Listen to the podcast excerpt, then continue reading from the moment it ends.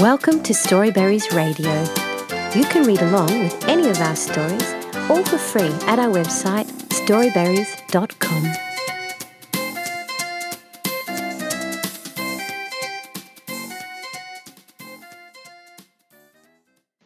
The Bunny Rabs.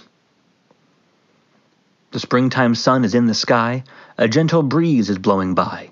Our wintry woes are in the past, the bunny rabs are here at last.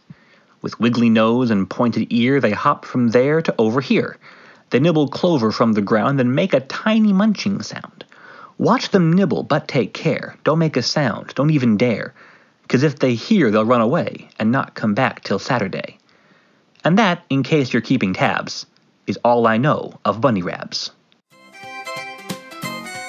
Thank you for reading with Storyberries.com. Free stories for kids.